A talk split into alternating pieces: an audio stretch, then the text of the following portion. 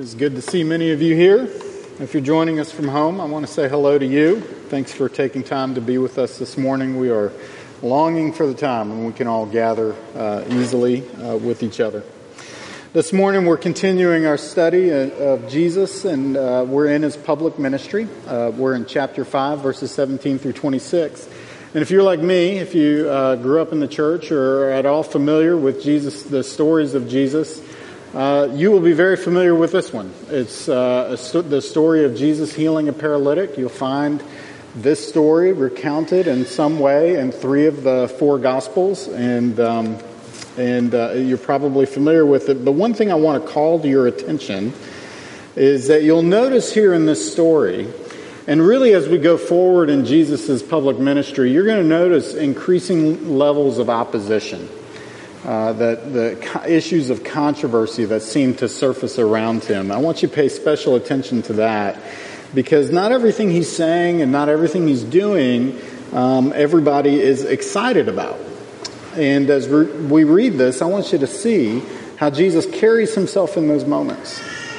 Because one of the ways that uh, we can come to understand a person is is by looking at how they carry themselves in the midst of controversy, especially when they're opposed. Let me read this passage. I'll pray for our time together and ask God for help, and, uh, and then we'll dig in. This is God's Word, Luke chapter 5, verses 17 through 26. On one of those days, he, Jesus, was teaching. Pharisees and teachers of the law were sitting there who had come from every village of Galilee and Judea and from Jerusalem. And the power of the Lord was with him to heal. And behold, some men were bringing on a bed a man who was paralyzed, and they were seeking to bring him in and lay him before Jesus.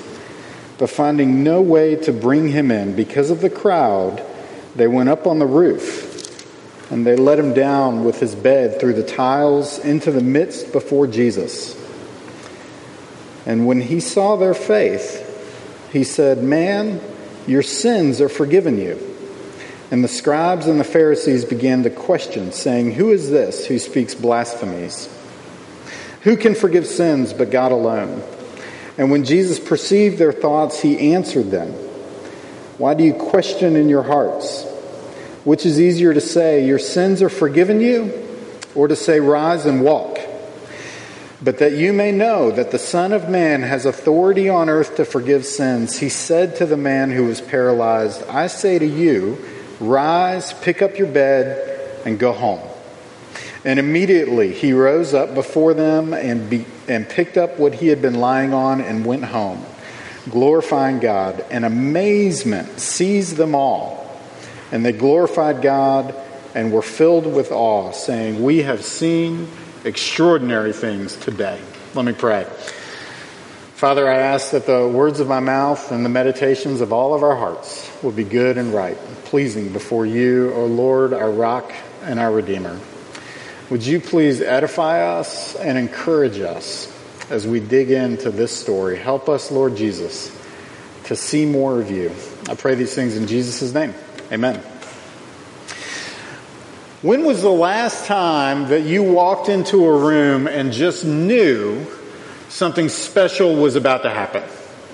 Like there was electricity in the air, maybe there was tension between the people that were there, and you were convinced in the inside that something sweet was about to happen and you were about to witness it. I ask you this question because I think Luke sets the stage for us to understand that the people there might have felt like there was electricity in the air that day. Because in the midst of Jesus' ministry, we see new people arrive on the scene. These are Pharisees and teachers of the law. Now, what are they doing there? He adds that these men have come from, uh, from all over the place. They've come from as far away as Judea, they've come from Galilee, and even as far away as Jerusalem, which would have been quite a journey for them. His ministry is attracting people far and wide. Word has gotten out about these things that Jesus is doing and these things that he's saying. And these religious authorities have shown up because it is their duty. It's really their job to check this guy out. He's attracted their attention, which makes sense. That would have happened. Uh, that would have that that certainly would have happened. And they were prepared. They were there to come and see what's going on and assess what this upstart rabbi was all about. And they were prepared to oppose him if his teachings didn't line up with theirs. And they need to know, it's really their job to know that if Jesus is who he says he is, that's the question before them as they sit in that room and listen to Jesus' teaching and see what he does. That's the question before them, and it's also the question before us.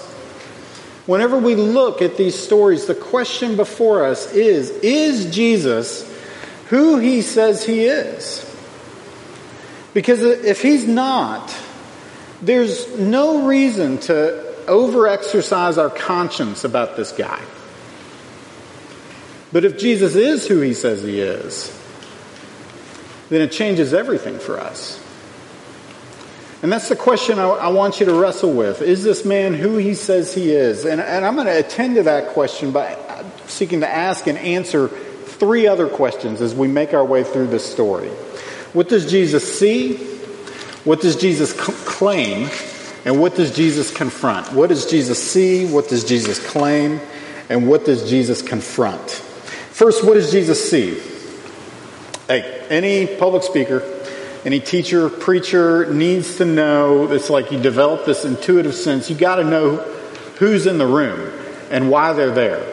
And so it would be no mistake for Jesus to know that there are religious authorities now in the room who are checking him out. He knows they're there and he knows why they're there. But the thing that seems to grab his attention and hold it really would have served as a great disturbance for everybody else in the room. Because just think about what this would have been like if you had been there and you start hearing stomping around on the roof above you. And maybe you hear some digging. And maybe dirt is falling down in front of Jesus. It would have grabbed their attention. And when Jesus looks at these men who are lowering their friend who is paralyzed down in front of them, what does Jesus see? It's in verse 20 it says that he sees their faith. Now, I don't think that that would have been what everybody else would have seen that day. Some might have been concerned about this, uh, like, are they destroying a part of the house? Are they going to fix that or pay for it to be fixed? Some might have thought that this was just a selfish interruption to the more important things that Jesus was doing. But Jesus looked at them and with patient and loving eyes, he sees the faith of these men that are doing that. Now, why? Because you don't do that if you're not carrying a deep burden of love for this man. If you're paral- being paralyzed is, is a difficult thing. If you were paralyzed in this day, you probably had to beg for your living because you can't work. It's likely you would have bankrupted yourself trying to seek healing in all kinds of ways. And these friends are so troubled by the state of their friend's life that they are willing to risk public embarrassment, the kind of shame that could get you run out of a village in order to in order to interrupt these things Jesus is doing and get their friend because they are convinced that if they could somehow get this man to Jesus, not only could he heal him, but they would. That he would. Because you don't go to these great lengths for just a shot in the dark. They did this because their faith convinced them that they should. That's what Jesus saw in them as they did it. And I want to be clear on this point because I want you to see the gravity of what's going on here. What these men did and what Jesus saw was a publicly discernible commitment of faith shared by each of these men, willing to risk significantly for the sake of their friend. And Jesus loved what he saw. Now, let me stop and just ask you a question right here before we move forward. When you're in great need, or maybe someone you love is in great need, where do you go? What are the things you might turn to first? You might call a friend, right? Like that's wise. You should do that. You might line up some experts that might be able to help guide you and advise you on the way that you should go, and that's wise too. Should absolutely do that. We have resources that are all around us that can help us deal with our circumstances, but the question is where does bringing your needs to Jesus fall on your list of important things to do during times of difficulty? Uh, just as a confession to you, one of the things I was convicted by most as I studied this story is um, that I turn to Jesus in prayer and ask for help after usually after all my other options have been exhausted. Like now I might need Jesus. And maybe that was the case for these men. Maybe they exhausted all their other options. But often we feel like we need to solve our own problems or find ways to solve our own problems. And I just want you to see how Jesus responded as these men came to him in faith, that he saw their faith and it moved them to compassion. And when Jesus sees the faith of these men, how does he respond? Well, he responds by making a really interesting claim. He claims that he has divine authority. He looks at this paralytic laying down in front of him and, uh, and he forgives his sins. Now, look, there's a lot going on here, and it's really interesting to me that we don't know necessarily how the paralytic responded to hearing that his sins were suddenly forgiven. I've heard a lot of people you know, venture as far as what that might have been like. But we don't know. None of the gospel accounts like tell us the story of what he said, but we do know how the religious authorities responded. Because they know that Jesus, when he forgave that man's sins, that Jesus was making a claim to divine authority. He was making this claim to divine authority because only God has, this, has the authority to forgive sins against God. It's, only God holds the appropriate position and authority to be able to look at you and to me and to this man that was lying on that mat and say, Your sins are forgiven. And the religious authorities are right to question in their hearts who is this man who forgives this man's sin? And they accuse him of blasphemy, of, of claiming a power or an authority that's not right for his to claim. And listen, if they are right about Jesus, if he is not who he says he is, then he is guilty of blasphemy. And blasphemy is a capital offense, just so you get a sense for how high the stakes are at this point. And so Jesus claims this, uh, this religious authority, this divine authority, and then what does he do? He looks at the Pharisees and then he looks, in order to prove his his claim to divine authority, he offers a display of divine power. And he says to the man, Rise, pick up your bed, and go home. And what followed next is, uh, is nothing less than incredibly beautiful. Because this paralytic found strength in his legs that he had not been familiar with for who knows how long. And as he bent over to roll up his mat, he was probably stretching muscles in his back that he hadn't felt for a really long time. Maybe he forgot they were there. And then he walked home. Uh, Jesus restored this man. I like to think maybe he jogged a little bit. Or maybe he was skipping and whistling on his way home. I don't know. But Jesus substantiated this divine authority. He proved that he is who he says he is with this display of divine power. And he's offering to everyone there, to you and to me, a proof that Jesus really is exactly who he says he is. And what's stunning to me to consider is that in the midst of this kind of scrutiny by men in power who can wield it just about any way they want to, that Jesus doesn't flinch. And he answers their questions in such a way that helps everyone there witness the generosity of God given to the needy who simply approach him in faith. It is, this is incredibly sweet what Jesus does. And when he did this, when he did this, he's answering controversy with his own confrontation. Like they are confronting him, and he is confronting some important things back. He is confronting all manner of things here, but I want you to I want to just name two. The first thing he confronts is our his and our understanding of our deepest needs. Because when he looked at the paralytic and forgave his sins, Jesus was attending to his deepest needs. And can you imagine saying to someone who is battling with the tremendous difficulties of life as a paralytic and saying to them that they are carrying a deeper wound that's far more important than this one? I mean, that is just staggering. And the Bible teaches us, the Bible teaches us over and over again that all of the wounds that we bear, that all of our frayed longings, that all of our needs, that all of the persistent ways that we find to hurt ourselves and to hurt each other can be traced back to a time when Adam and Eve sinned against God. The Bible teaches us that, that God created you and me for His glory, to, to exist in right relationship with Him, that that's, that's our highest good, and that's actually all of the longings of our lives point to that longing.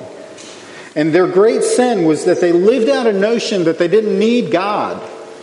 The temptation that was put before them was that they could become like God. And when they ate the fruit of their misplaced desire, we see that no one's life anymore resembles the life that God intended for us. And if you're here wondering why so much in our own lives, and so much in our own hearts, and so much in our own world can feel so wrong so often. The biblical proposition to you is that this is why. And look, I get it. This year feels awfully hard, doesn't it? I saw a lot of memes yesterday that were questioning whether we want to do allow daylight savings time to add another hour to the year of 2020, right? I mean, it's been hard and I just don't know how my heart might be able to even handle another headline for an article that tells me why it might be unreasonable to hope that next month might be any better than this one. Like the things that we bear as we make our forward, uh, as a, we make our way forward in these days can just feel incredibly heavy and difficult right now. But the biblical claim that applies to us as we think about these things is that the shadows of our presenting circumstances are a reminder that we make our way under a curse that entered the world that day when Adam and Eve sinned. That is what we are wrestling with. And our deepest need is for restoration, for our lives with God through the forgiveness of our sins. And I have lost where I am in my outline. Okay, I'm back. I think. I'm not. I am. I'm sorry about that. And listen, as we make our way forward with these, bearing these wounds, and as we make our way forward with troubled hearts that we can't seem to escape, that's a reality for many of us. It can be so easy for us to wonder if this is all there is. It, it can be just so tempting for us to think that it's going to be on me to make this right, to make my lives and the lives of the people I love better. And we can exhaust ourselves with that kind of thinking. It's about the simplest thing for us to adopt a kind of a skepticism that Jesus is who he says he is and that there is a better world to come. And so I want you to see that Jesus was staring right at the heart of the skeptic when he spoke to the Pharisees. These guys are there wondering who he is. And he says to them, I want you to know. He says that you may know that the Son of Man has the authority to forgive sins. I, I grew up thinking that this story was just another example of Jesus looking at religious authorities and kind of dunking all over them. That he, um, that he is putting them in their rightful place and they have no right to challenge him and he's asserting his authority all over again. And look, there are times as we go forward where that's absolutely what's happening. Like he is challenging their authority. But in this case, it could be that one of the kindest, most gracious things that he said to the Pharisees and the teachers of the law that day was, was he said that you may know that the Son of Man has, a, I want you to know who I am.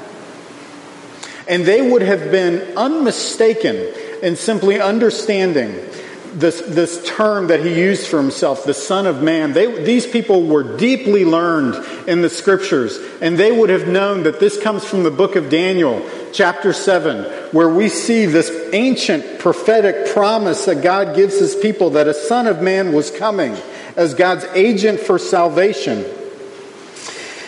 This someone who would be both human and divine who had the power and the authority to establish an everlasting kingdom that shall never be destroyed. Jesus is confronting the skepticism right at the heart of these Pharisees by inviting them to hope. Because to know Jesus, even in the midst of trouble, is to know hope. And the healing of the paralyzed man that day, as awesome as that would have been, was just the beginning of the promise of restoration that Jesus was bringing to bear. And it won't be long before Jesus substantiates this awesome claim because he will make his way and offer himself as a sacrifice on the cross, bearing out his love for all and conquer death by his resurrection for all those who look to him in faith. And the mission of Jesus was to see, is to see, that our deepest need, the restoration of our life with God, is answered fully and finally in Him. For your sake, for the sake of those who look to Him in faith. And just as Jesus still bears the scars of the crucifixion, the promise of Jesus is that ourselves, our lives, and our world will one day no longer bear the scar of this curse that we labor under.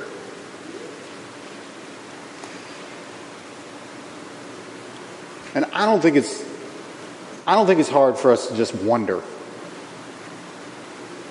if this is all there is. And just as Jesus confronts the skepticism of the Pharisees, I want him to confront the skepticism in our own hearts too, because it is so easy for us.